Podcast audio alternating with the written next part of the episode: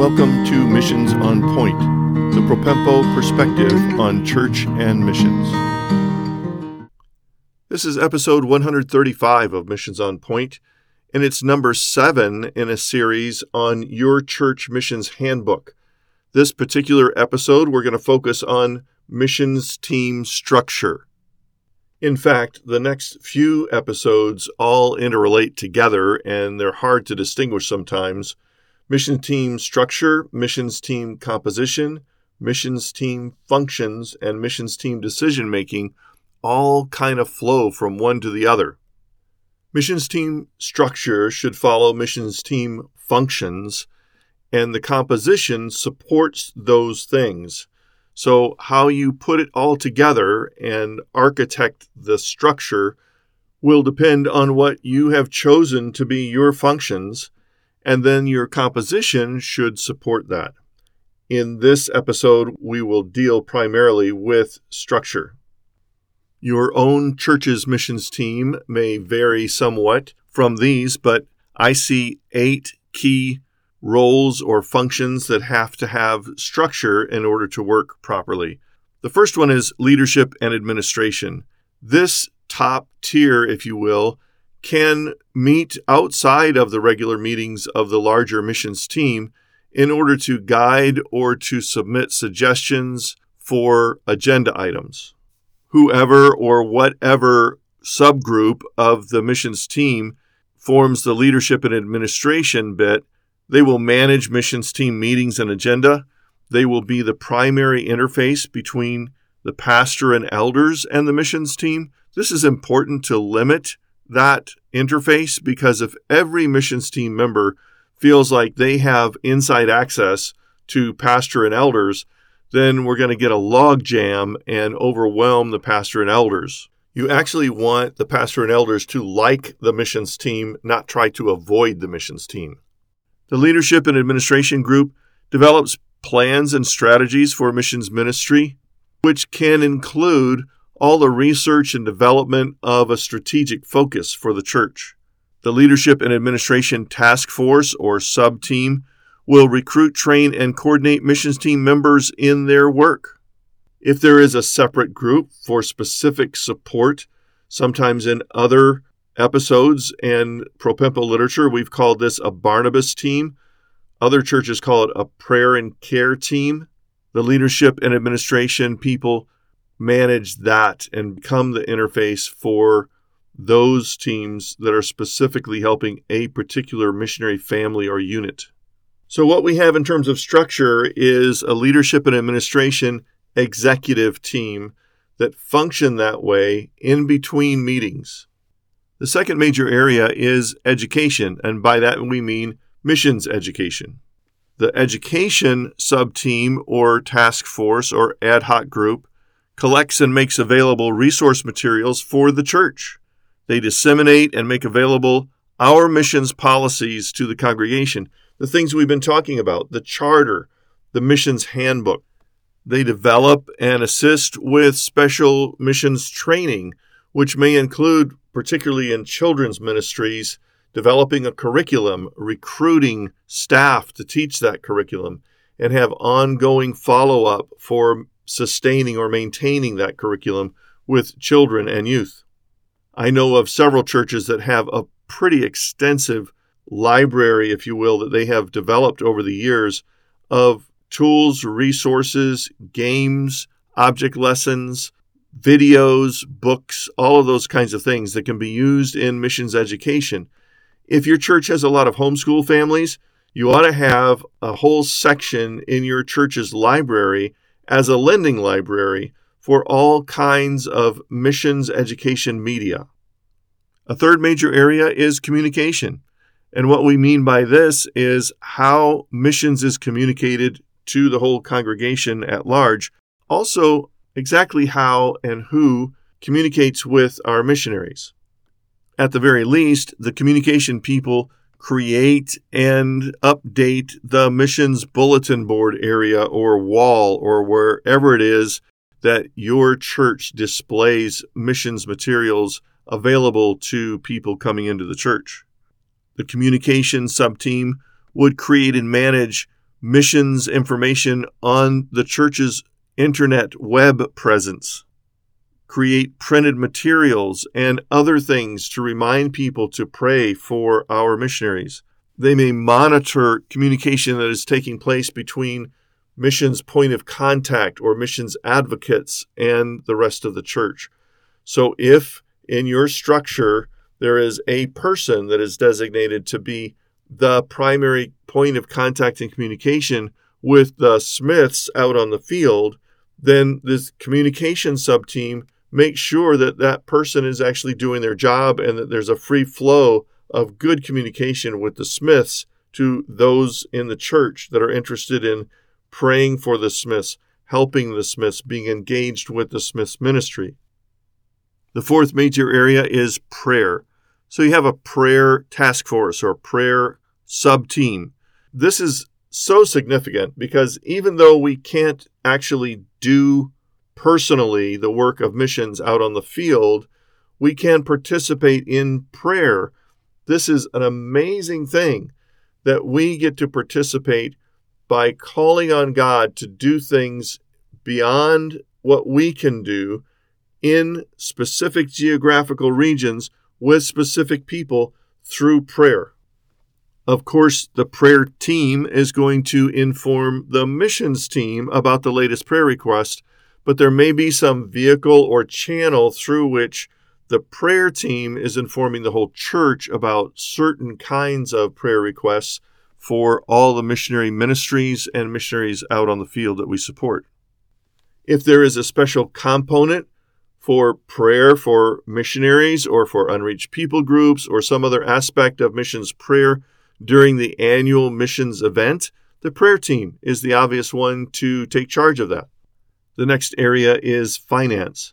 Obviously, you want people who are understanding about financial issues and accounting.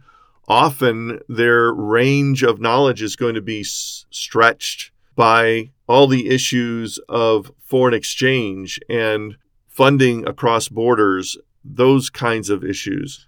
The finance team can help with so many things, including helping file the personal income tax forms required of U.S. citizens on behalf of their missionaries. Of course, whatever way missions is funded in your church, whether through general funds, through projects, through designated funds, or through some form of faith promise, then the finance team keeps record of that and makes a report monthly to the missions team about how we're doing on attaining those goals, how we're doing in our giving and in our expenses.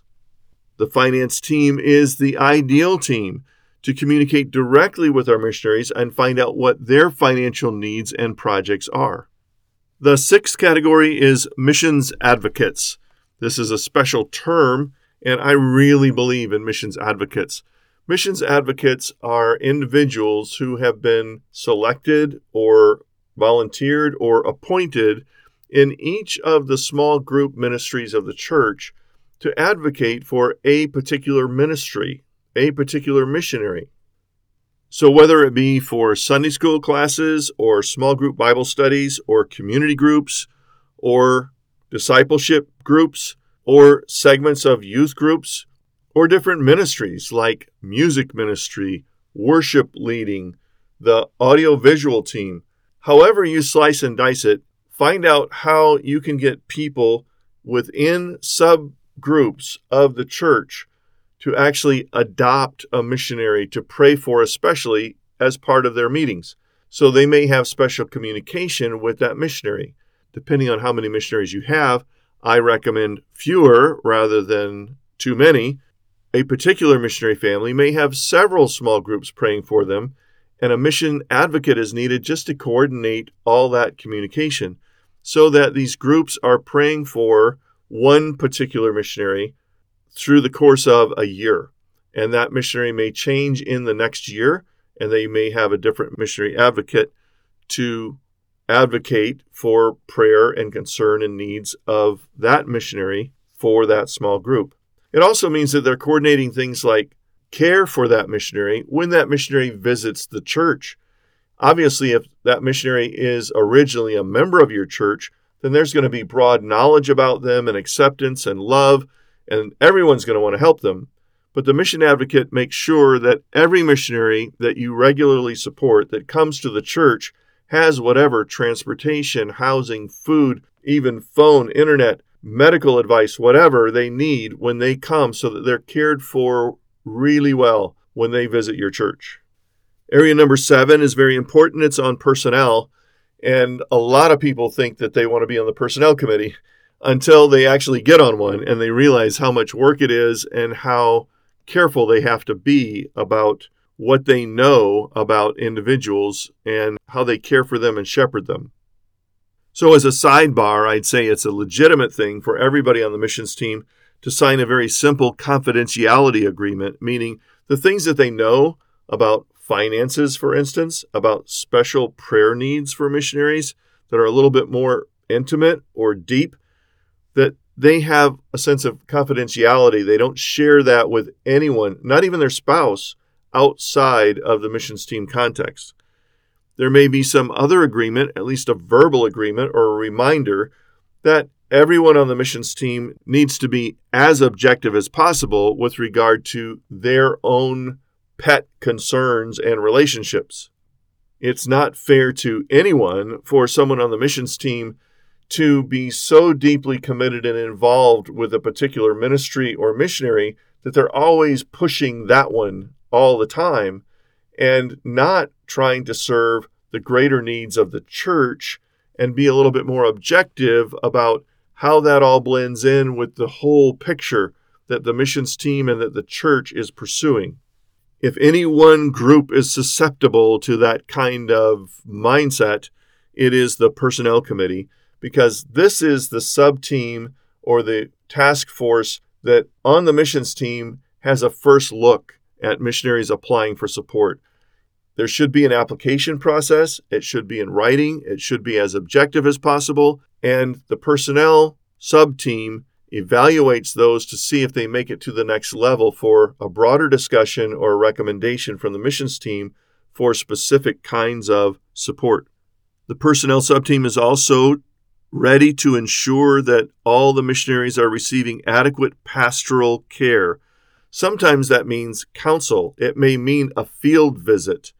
The personnel committee is the one who has their finger on the pulse of how that missionary is doing and what kind of needs they might have. They also want to evaluate our missionaries' status and faithfulness in ministry.